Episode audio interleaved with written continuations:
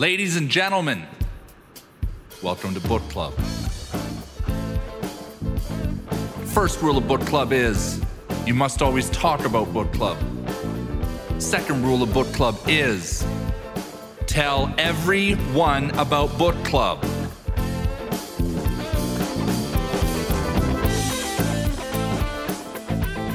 Stu Heinecke is on the show. He is the author of How to Get a Meeting with Anyone, which we have been talking about for the last few weeks, and we have enjoyed and we have benefited for, benefited from as sales professionals, have we not, Michael? Oh. Well, it's got to be interesting, this Stu, because I don't know if you ever listened to the show, but I'm very honest. Michael and I are honest, honest to a fault. I think. Tell me that while I'm drinking my tea. yeah, yeah, yeah. It, it's interesting because I'm doing some recruitment for some guys in the states at the minute, and uh, just the way in which um, uh, the two nations convey honesty is very different. You know, the English just say it, hmm. and the and the Americans. They are sort of they're more polite, much more polite. Much, much more polite. Depends on where they're from, I, I suppose. Oh, I think, uh, like without doubt, pretty much all the uh, guys in the US I've spoken to have been really, really polite. Yeah, well, we like you. Sorry, we like you. Oh, right, good. Yeah, good. And, yeah. And I got to say, we we appreciate honesty. I mean, well, that's my point. So we're here for the people listening. Oh, we're recording this, aren't we, Jonathan? It's on record now. So we're here we're, to talk about the book. So, rolling. So before uh, we get into it, uh, Stu, do you want to just give us a quick pitch on the book of, what, of, of why sure. people should um, should read it? Yeah, I've been in lockdown and I need money. How's that from? No, actually, that's not it. no, no. Uh, well, look, here's the thing. Every great thing that happens in our lives happens because we have the right meetings. Um, I don't know if you had a chance to read it. And, and if we're really going to play around with honesty, I'm going to say, Michael, you probably didn't read it, right? I've read every single page of it. Oh, good for you. Thank you. you well, so do you remember? Book, every do you remember book that comes on where, I'm uh, sorry, I was just going to say, do you remember that I, I married my my dream girl? I mean, this the, my Danish penthouse. I do, yes. Model? That's a great meeting think about the effect that meeting had on on my life it was amazing so but but really it's everything every great thing that happens in our lives happens because we had the right meeting with the right person at the right time and there are always people out there who if you could connect with them um, they would be they could become i don't know a dream client a dream mentor or or a strategic partner etc but none of it happens if we don't if we can't get through so meetings are really just essential to life. And um, uh, and the more important, the more able, let's say, that these people are to change the scale of your business or, as I guess, eventually your life, the more difficult they are to reach. Generally, if you have you found that to be? I mean, I've found that to be true, but always, always the case. Yeah, the harder then, they are to get through to, the better they are to get through to. Always yeah. the case. And then, but then they also appreciate. I guess they appreciate audacity and um, certainly honesty. We're going to be talking about that the whole time, I think. But uh, but they uh, they appreciate that, and so when you have put extra effort into your outreach, uh, I think probably the first step would be to understand what they need and how how you fit into their into their world, uh, if at all. And if you don't, don't call them. But if you do. Uh, and you have offer to bring, then you should that should be well researched. You should know exactly what you should be what you should be talking about, and be ready to very very quickly express it so uh, there is that but you you still need to get their attention and that's what that book is all about mm. uh, to be clear the book is called how to get a meeting with anybody well with anyone sorry anyone anyone yeah so jonathan i'm going to start go ahead michael so stu i've got to be honest i didn't like a lot of the book and i was talking to a really good prospect of mine who hmm. follows book club and he said what book are you reading and I said, How to get a meeting with anyone? He went, Are you enjoying it? I went, No. He went, Oh, should I buy it? I said, Definitely. And I really sincerely think people should buy it. And, and this isn't meant as a challenge, it's more meant as a question. Because what I found about this book is it made me think more creatively about how I reach out to people in terms of the different medias and mediums that I could use. Yeah. So actually, the bit you've got about you wouldn't like it then. well, the, well, the bit that you've got about how to cold call and all that kind of stuff, you know, I've done it for 20 years, blah, blah, blah. I wasn't so fond of that. But there was section two. I I just thought was absolutely excellent. And for the people who are listening, section two, Stu's very keen to point out these aren't things for you to copy. These are things for for you to get you thinking. And that's exactly what they Yeah, did. Yeah, that was the killer section for me too. Brilliant. Brilliant. Just re- I didn't like section one or three. I loved section two. I thought it was absolutely excellent. Now, my question to you is: is I would say that I'm a fairly standard salesperson, really, and I think in my standard sales guyness, I'm not particularly creative. This made me more creative, but Hmm. perhaps not creative enough. In your experience talking to sales guys, Stu, and I use guy as a gender neutral term. In your experience talking to sales guys, how many salespeople do you think have their creativity mindset open when they are reaching out to prospects? You mean by the book or and, and by our conversation? I mean, in general. I mean, let's say we got 100 listeners from the show and we assessed whether they were being creative. Do you think we th- would think that they are creative enough by nature? Well, you know, I- gosh, that just unleashes so many different thoughts. So one of them is that uh, well, I, I, we should probably explain. I'm, I'm um, not only the author of these books, but I'm also a Hall of Fame nominated marketer and um, and one of the Wall Street Journal cartoonists. So, um, and and I hear a lot that people say, "Well, this sounds just great. This is fantastic," but I'm not a cartoonist. I can't draw, and I I'm curious to know why they got that impression. Why I'm saying they thought I was saying you have to be a cartoonist. But um, what I'm all all I'm really saying there is cartooning is a thing that I do. It's it is a very creative thing, um, and and so it gives me a that's sort of my own secret weapon. But we all have them, I think, because we all have something that we can do that that um, that I guess that expresses our humanity to the person we're trying to reach. We, we don't. We need to humanize ourselves to that person, um, because otherwise we're strangers and not welcome. And so, um, uh, you know, I would say though that, that a lot of the, I mean, I think that a lot of the things that I described in the book. I mean, if, if we're doing an interview right now, Yeah. and and I know that you guys have figured out that when you do these interviews, you can. I mean, we're gonna we're gonna be. I hope we're gonna be old friends by the time we finish this. Um, but that's me being, you know, a U.S. kind of guy. I don't know, but I know that. we- But the thing is, it's kind of a bonding experience, and we'll go through it together. yeah, we'll yeah. feel like we've known each other, and that we can call each other and say, "Hey, by the way, Michael, I had a question," and uh, you wouldn't feel strange about doing that. And and so these interviews are a great contact device. Now you don't have to know how to draw to do this. No, I love that. I, I thought that Right? was a brilliant. That's a brilliant idea. One of your ideas in the book. But I'll give you an example. So I read on page ninety-nine about this man who sells. His name is Waldschmidt. He sells Oh, yes. swords, medieval swords made by a Hollywood, uh, a famed Hollywood prop maker. And I read it thinking that is absolutely amazing.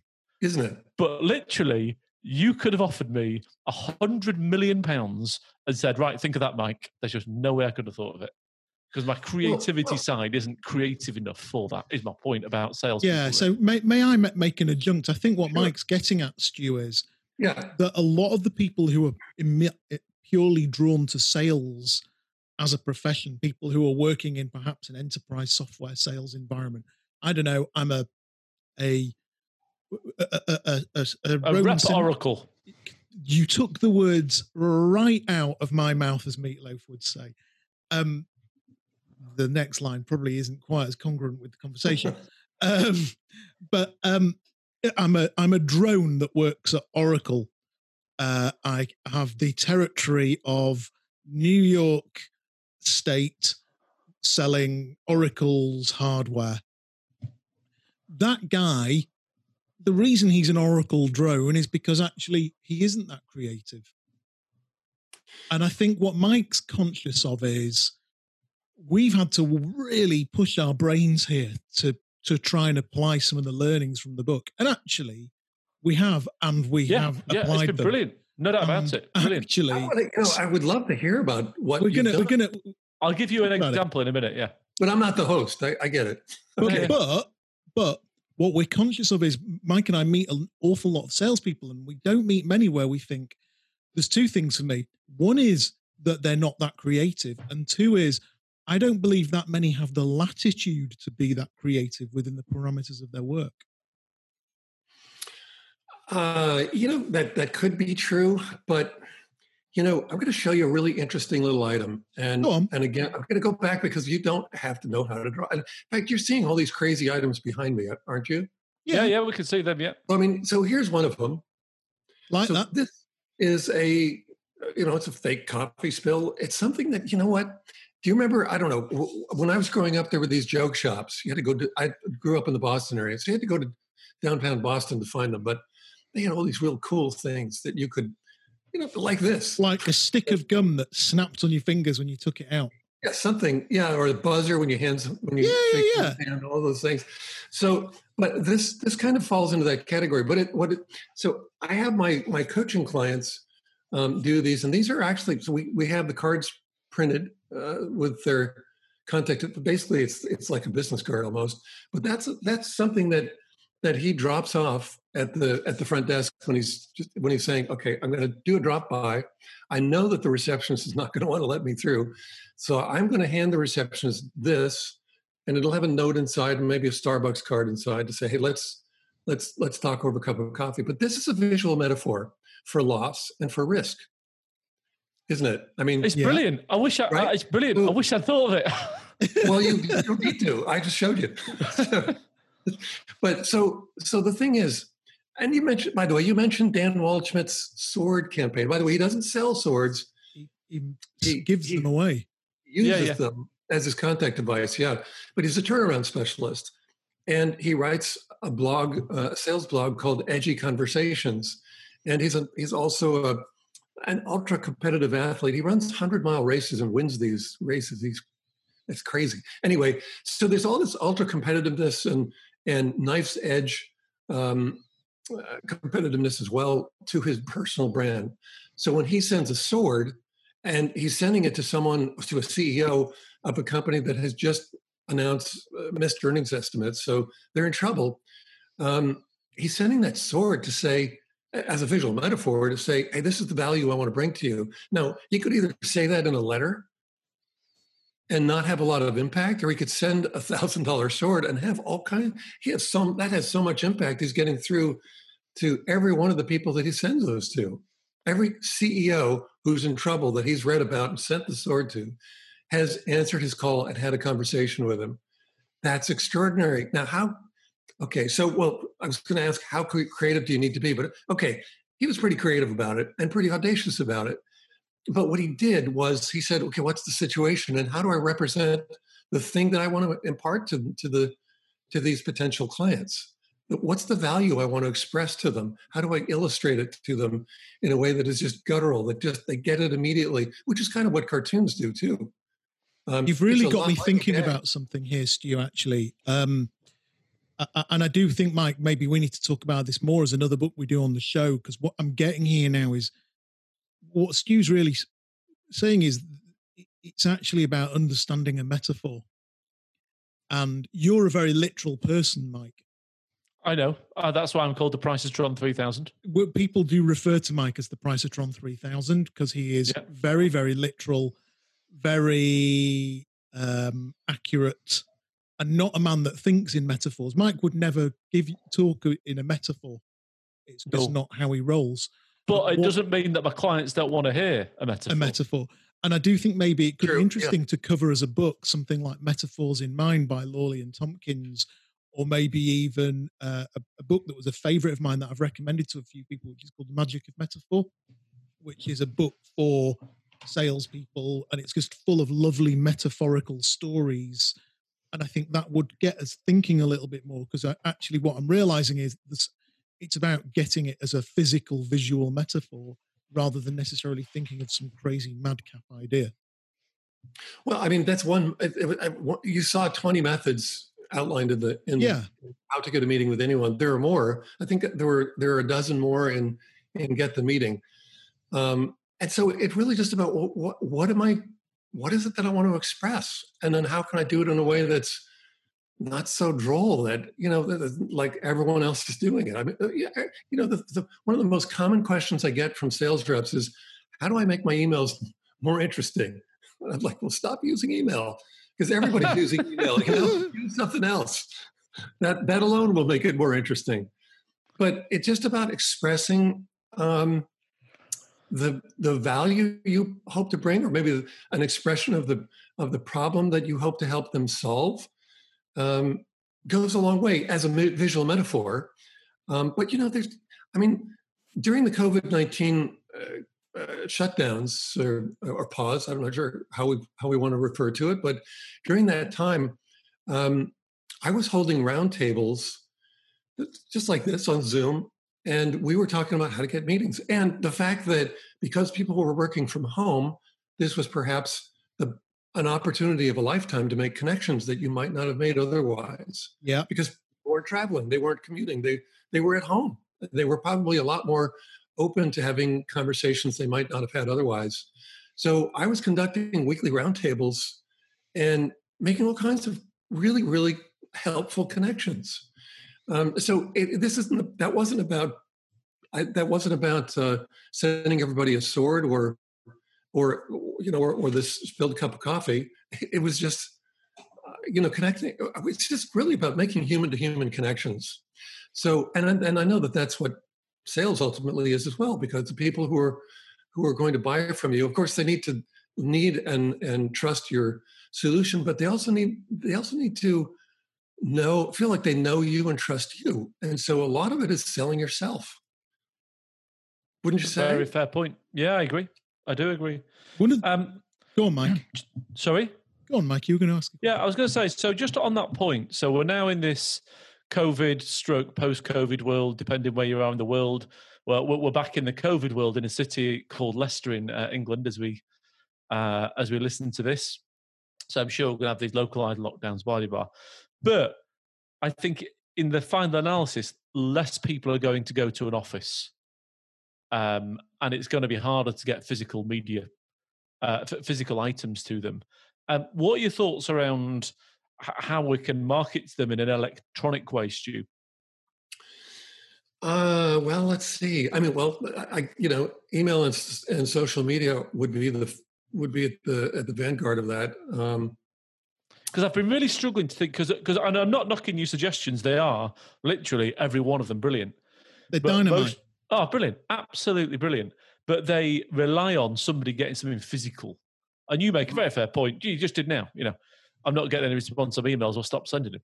You know, emails are pretty pretty rubbish, really. Yeah, yeah. just thinking about how we can do that and how we can conquer that. Where we well, can't physically you, the, get I, stuff to people we, are doing something electronic right now in this interview. We're, we're, we're doing this via Zoom. And Zoom has become an incredible tool for us to have meeting. These, this is a meeting that we're having. Mm. Yeah. I'm gonna, I, will recognize you anywhere. And, you know, I'm, I, I, this, is, this has a lot of the hallmarks of, or earmarks of, of what happens when we actually meet in person. Um, and it's electronic and it's people have, have gotten much, much more used to it. They're, they know how to get onto Zooms or how to set appointments on Zoom and so on. Um, now, here's the interesting thing: when when I was having these roundtables, sometimes the roundtables was just a group of people convened from uh, from LinkedIn who just wanted to talk about, well, how do I get meetings during COVID nineteen the, the COVID nineteen pause? Um, but others were arranged through referral sources, and in those instances, I had really, really concentrated uh, a concentrated bit of opportunity among the people that were on the on the roundtable because they were all VPs of of sales for uh, for big financial companies, um, and that's turning into business uh, now. And and so, my gosh, I mean, again, I'm, I'm just going to make the point that I, there is I don't have to be creative to do that. I just have to have something.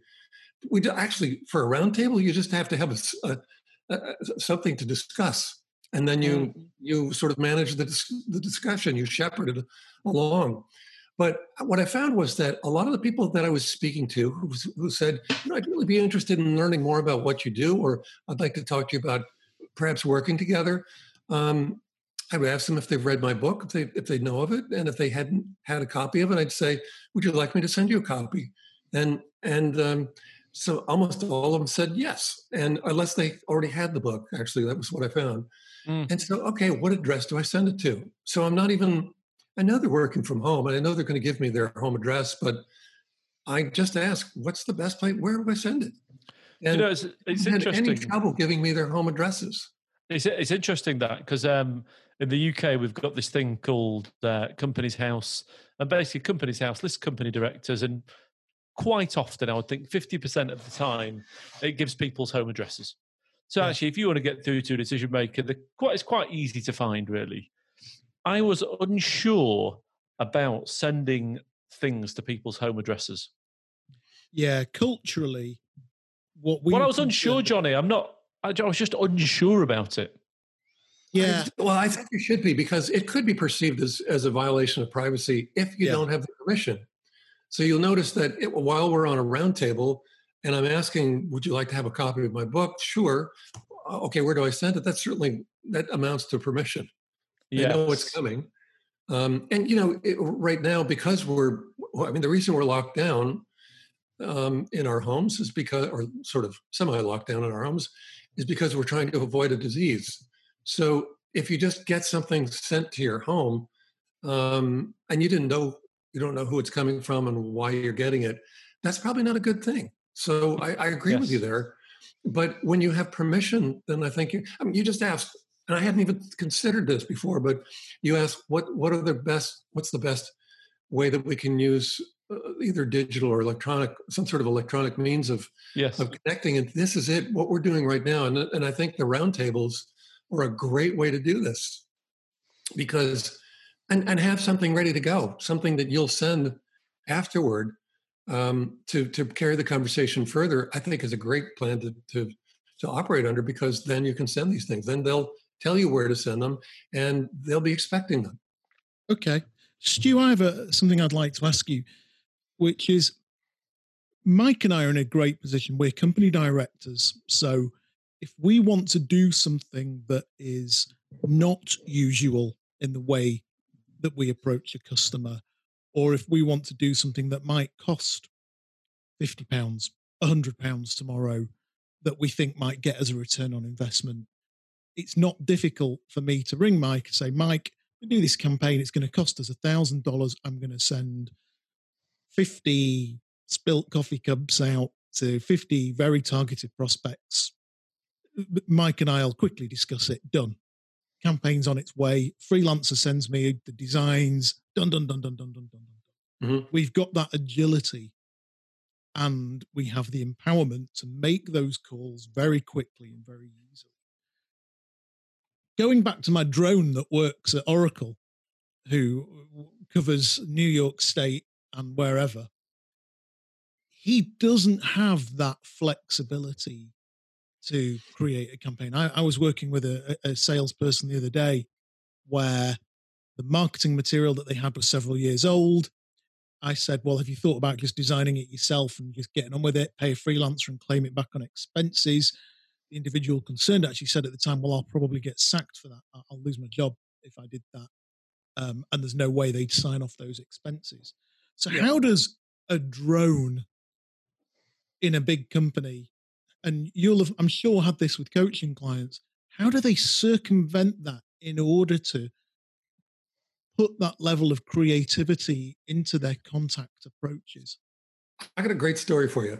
Um, after How to Get a Meeting with Anyone came out, I don't know, uh, maybe a year after it came out, someone I was contacted by someone named Dom Steinman. And Dom was telling me that when he was just about to finish his uh, finish college, um, he was recruited to work as a sales development rep for a big um, late stage startup in Silicon Valley, California, and uh, and he I think was excited about that. But then he realized what he was what he landed in was a sweatshop. And the what they wanted him to do was well, actually the whole room of people to do is make 100 phone calls a day um, and and he was lamenting to a friend one night at dinner that this that wasn't working at all no one was having conversations or they might have one conversation a day and and no one was selling anything and so what are, just saying to his friend what do i do and the friend suggested my book so he read the book over the weekend and he said okay, right. Oh, here's what I'm going to do. I'm going to continue to make those 100 phone calls a day. I don't want to get fired. Um, but I'm going to use deep personalization, what I described as deep personalization in, in uh, this is mirrored in behind this in this book, Get the Meeting. Yeah. Um, so deep personalization relies on profile scrapes, uh, a social media profile scrape. So what he was doing was very quickly finding out what who who are some of these people that I would really really like to get through to. What are they interested in? What are they talking about? What are their hobbies? How do I approach them in a way that is meaningful to them? So the first fellow that he targeted, he discovered he was really very involved in family, cooking, and technology. So he took two out of three, and he had a, a, a barbecue apron uh, embroidered with a Stanley C. Clarke uh, a quote, something to the effect that technology sufficiently advanced will appear as magic. So he had that embroidered across the the uh, the barbecue apron and sent it to him. Mind you, this is someone that no one in his company was able to get through to before, and the guy responded right away. And he said, "Thank you so much. Wow, thank you. This is really wonderful." And and and what, what did you want to talk about? And they, they ended up getting a, a six figure deal pretty quickly. Um, okay. And so his his cohorts were saying, "How the hell did you do that?" And he said, "Well, um, you know, here's what here's how I did it. And, well, would you teach us how to do this? Sure." So the so the first first fellow that of course uh, uh, colleague that he worked with said, "Okay, here's another one that you know none of us have been able to reach."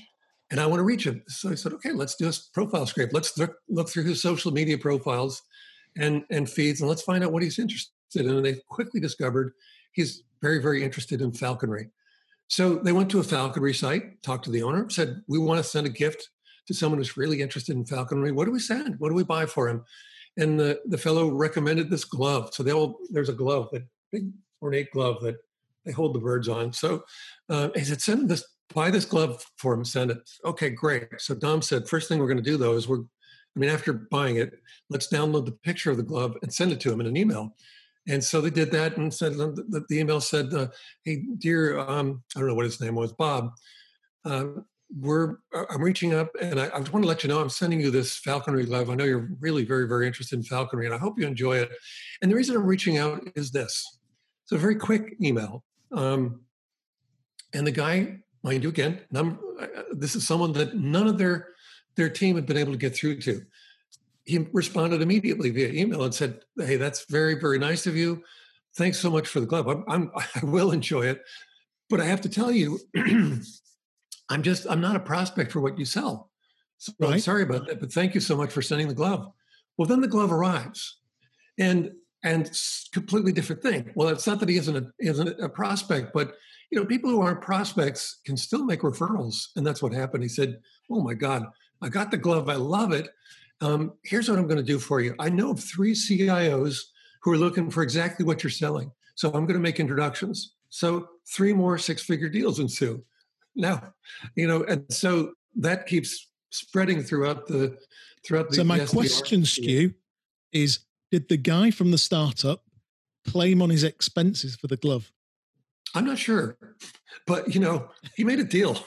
he got deals that weren't happening otherwise. Okay. See, I agree with you. I'll tell you though. To, I mean, to finish the story, what happened then afterwards is the management noticed, and they said, "What's going on, Dan? What's going on the, with you guys? What are you doing differently?" And they all pointed to Dom. Dom became he was promoted to sales manager. This is within a year of graduation from college. That's um, cool. So, so they they just said, "Well, wow, whatever you're doing, keep doing it, and and we want you to be our sales manager." And that was that was a company that they ended up being purchased by Cisco for 4.7 billion dollars, and they're a multinational company. So he became in a, in the span of a year the sales manager for that for that company.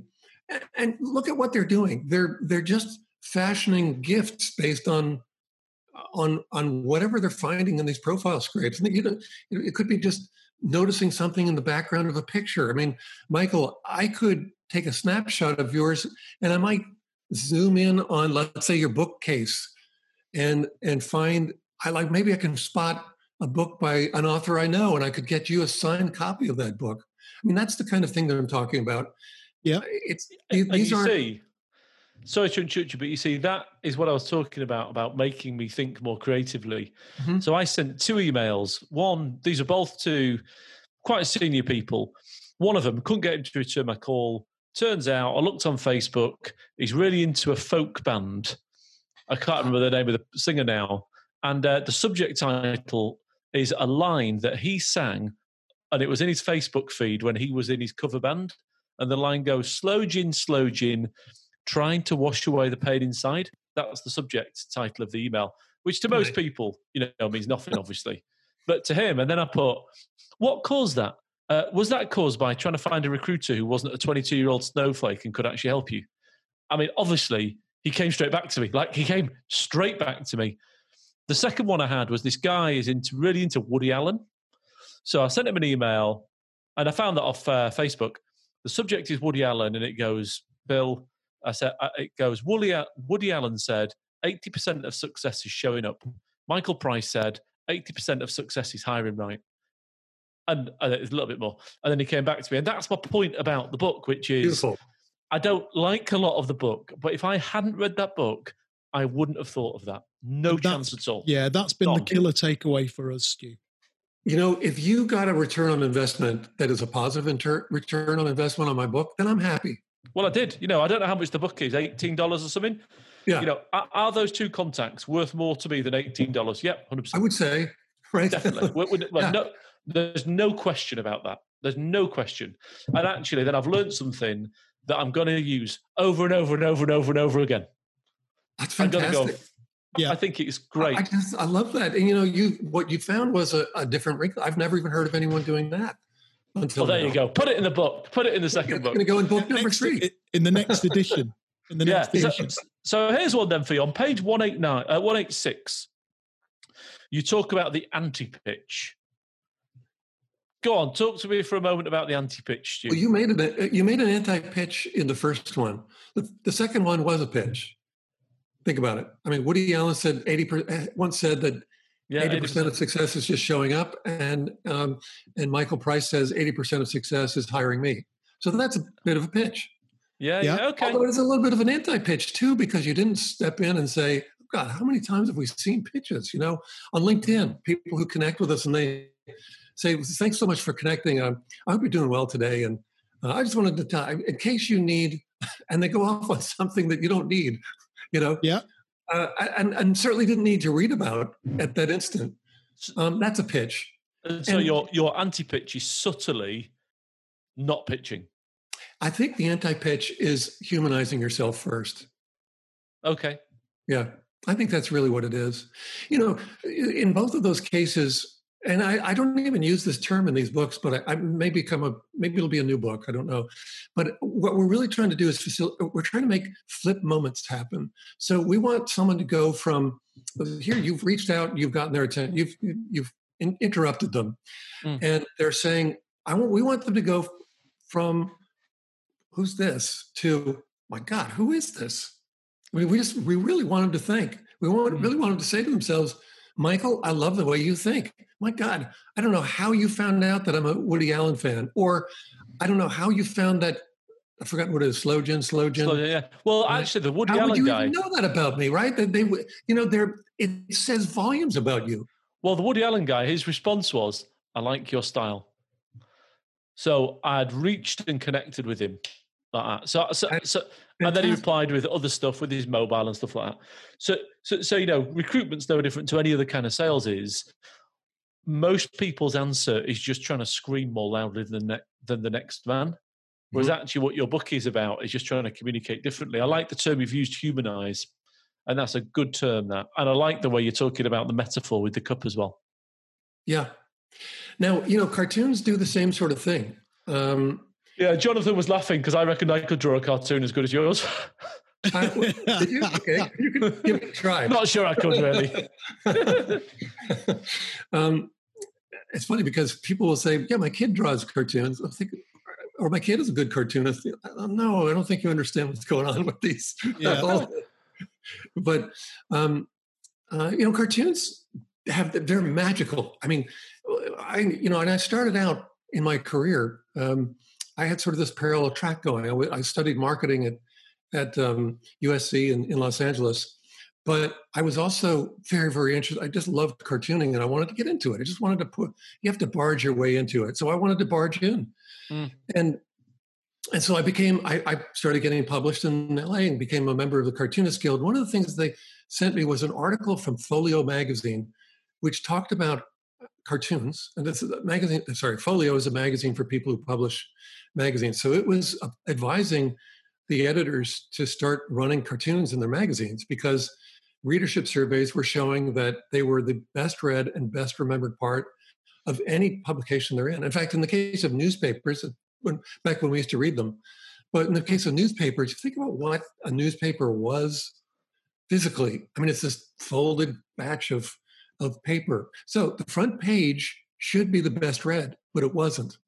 What they were finding was that the cartoons buried somewhere inside in some other some section within the paper were still the best read and remembered parts of the of the newspapers. Wow.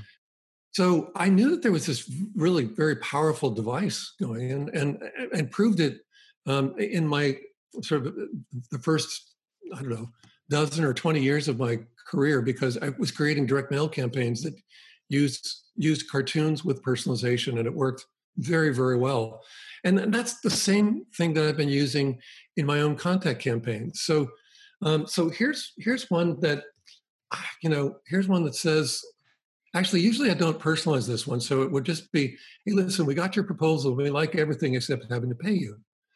And someone actually said that to me or just about that. Right. and and so i use that card or or that cartoon um, when i have a stalled proposal. I just you know sometimes people just get stuck and proposals certainly get stuck. So i send that and i say i usually i don't ask them hey would you please, please respond to the proposal i just say hey uh, dear uh, bob just seems to come, up, to come up as the name all the time so hey bob um, sorry it didn't work out this time maybe next time and it's like dragging a string around a corner from a cat. They can't resist pouncing.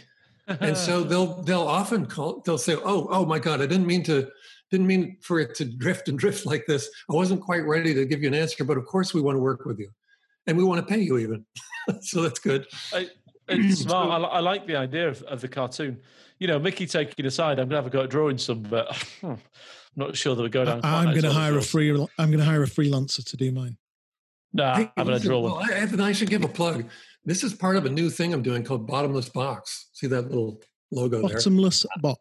Tell us about this, Stu. Go on, you get your plug for coming on the show. It's a, it's a set of PDFs that you can, or, or, you know, they're there. I don't have one flattened out, but this is it gets that's why they get printed. So it's on a eight and a half by eleven inch sheet. It's um, I I um, license PDFs that are editable, so you can personalize the cartoon, print it out. So it's all these Ooh. That sounds well cool. Desktop, desktop PC or desktop contact campaigns.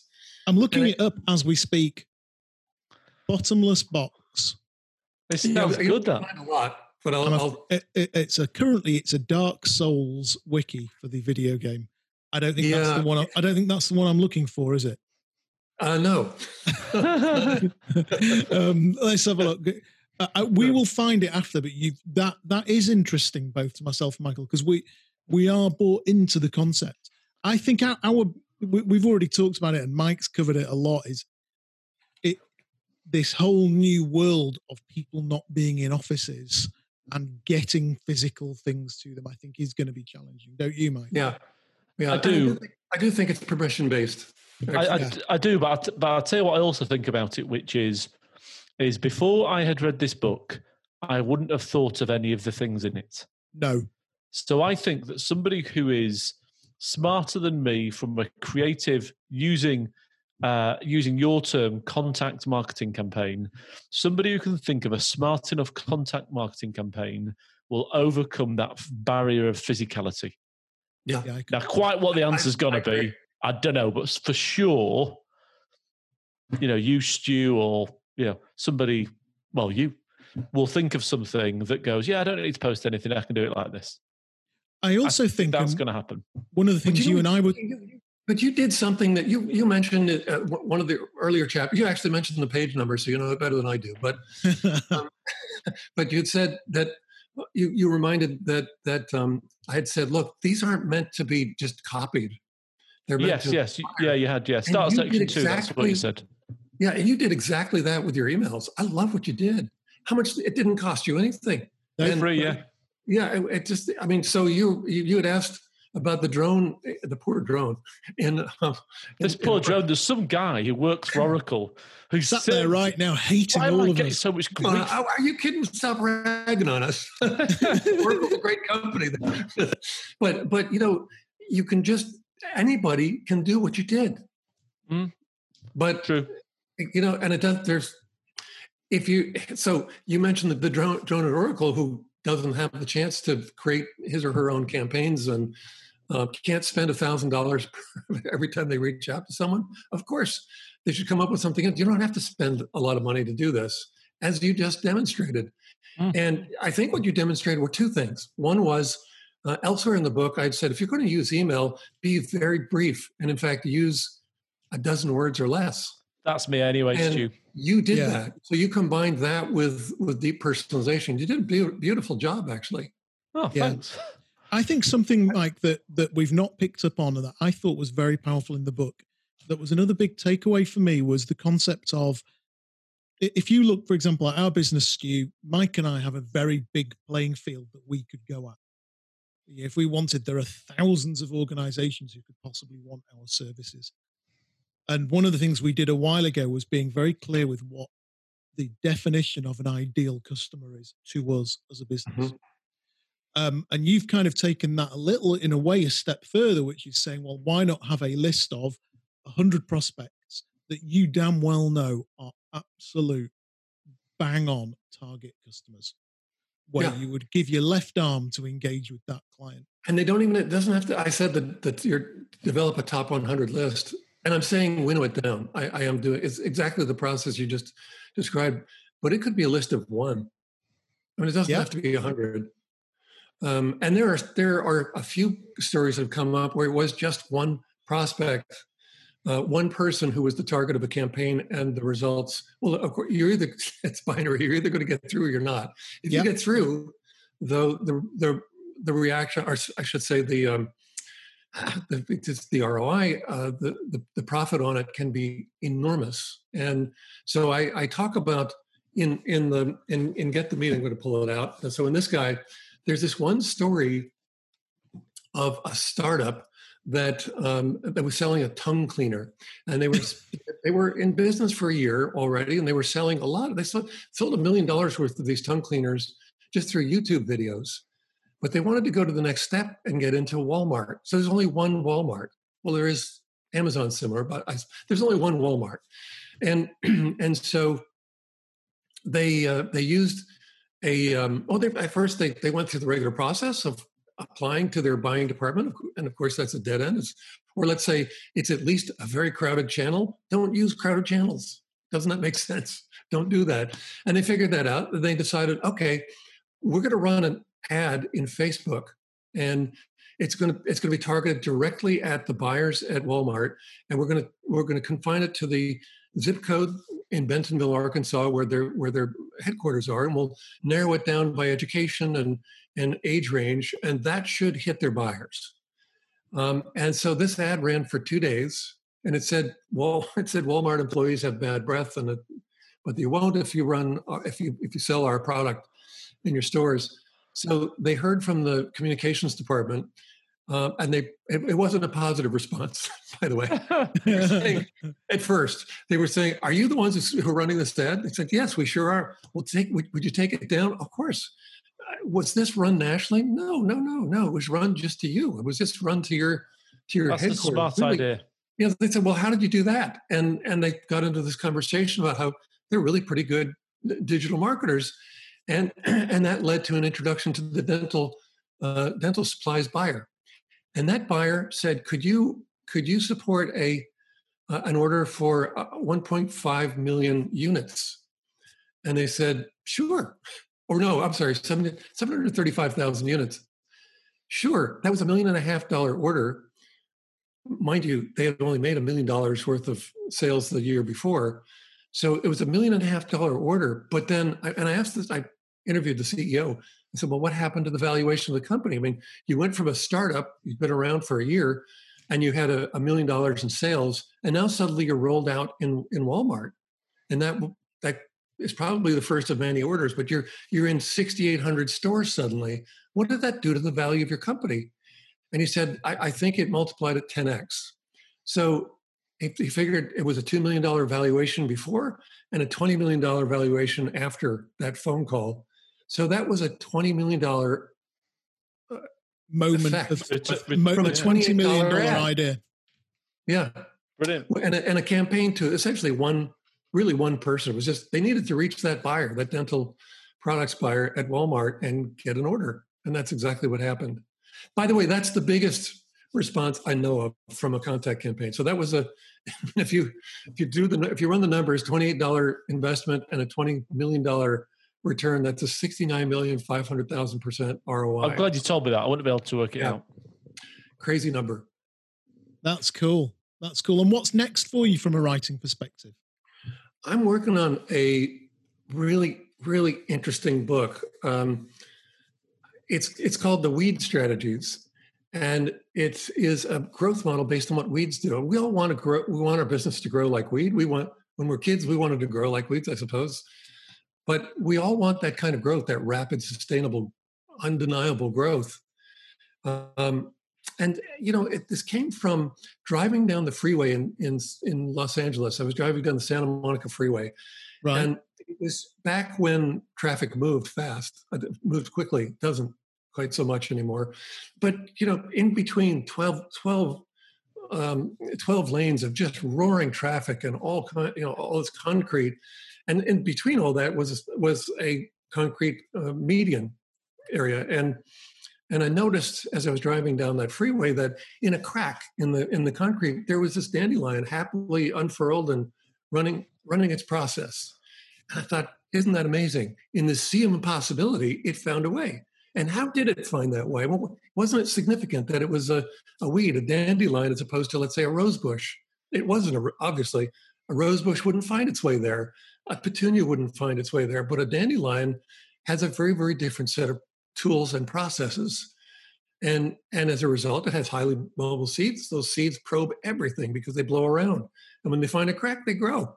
And, and then you think about, well, what I don't know. It just it grew and and it just seemed like they're not real. I don't know that they're happy, but but it seemed to happily run its process wherever it was. So it wasn't depressed that it ended up in the middle of a freeway instead of let's say at the beach. It just ran its process and it ran it in a way that was um, I, I, I suppose you could say it had optimism. It wasn't depressed, but it was also it was it was urgent and um, and, and persistent and nimble and, and all those wonderful attributes that we ascribe to the, the best of, of entrepreneurs and the best of business people. And I suppose the best of salespeople. Really, anyone in business, I think, can probably benefit from taking a look at what weeds do and applying it to either their own personal stock or their companies. So that's that's what I'm working on. Really interesting, Sounds- fascinating to see what they do. Sounds great. And when when do you reckon we'll see that? Um, you know, well, here's the thing. I'm not sure how quickly it'll get finished. So it'll either be spring next year or spring the following year. Okay. The thing is, it needs to it needs to release the last week of April, first week of May, because certainly in Seattle, that's when I noticed the weeds coming up. And Ah, I Right. want the weeds, all the Yeah, weeds that yeah. up in, in the northern hemisphere, to be my memes for the book. So cool. uh, it's Love it. coming though. Well, Stu, I've got to tell you, those parts of the book that we didn't enjoy, some of it where we were a bit like, "Ah, come on, we know we know a bit more than this guy about this." But what we have got is tangible benefit out of this book, and as both Michael and I have said, is if somebody asked me, "Did you enjoy the book?" I'd say uh, some of it. If somebody said, "Would you recommend it? Is it worth eight, nine quid of my money?" I'd say for the paradigm shift, absolutely. Definitely, yeah. I, really, I really do think that I think it it added a creativity part that I don't really have and got me thinking. And let's get it right. It's got it's got two people to return my call that I've never spoken to. So, You know. Michael, I- I think the thing that you're doing with email it can probably change the course of your business. And I, I say that without, I'm not promoting my book. I'm just, I'm really excited for you.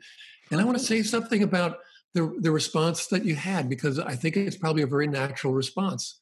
You know, people do this stuff naturally, and so when and, and if I get up and speak in front of a room full of people and ask, hey, by the way, I'm sure there are, are there, there, are probably certainly stories, but but also tactics and and and um, methods for breaking through that I've never heard of that are sitting in this room right now. Does anyone have a surefire method for breaking through? And without without fail, they'll come up with something I've never heard of. So it's something Brilliant. we all do naturally. And and uh, and so I would expect, I would hope that you'd look at some of that and say, well, I've already been through some of that. I mean, duh. I know that that executive assistants are are critical to getting through to, to people who are very important if they have them. Um, and I know that I have to I have to work with. I don't know something like that may not be much of a revelation to you, but it could be to others. So eh, you know, in a book like that, I have to cover it for everybody. Um, no, I get that. I'm just I'm really thrilled to to know that you got what you got from it. It was great. Yeah, it was a really it was a high spot. I've enjoyed you. I've enjoyed speaking to you, Stu. You um, Johnny's the host, really, but I'm going to steal his thunder for a moment. I'm quite jo- happy with Johnny's this because I always do the hosting bit, so it's nice, nice to have the break today. But I've got to say, you know, I, have enjoyed uh, your time here. I thought you've been a th- thoroughly fascinating man. Um, I really have. I, th- I just think you just every time you tell me something, I think, oh God, why didn't I think of that? That's a good idea. The coffee cup, the bloody card, the cartoon, the Facebook ad. I'm obviously going to do all these now. Um, but uh, thank you for coming on the show. Yeah, thank, thank you, you, so much. It's been great. Thank you so much. Cool.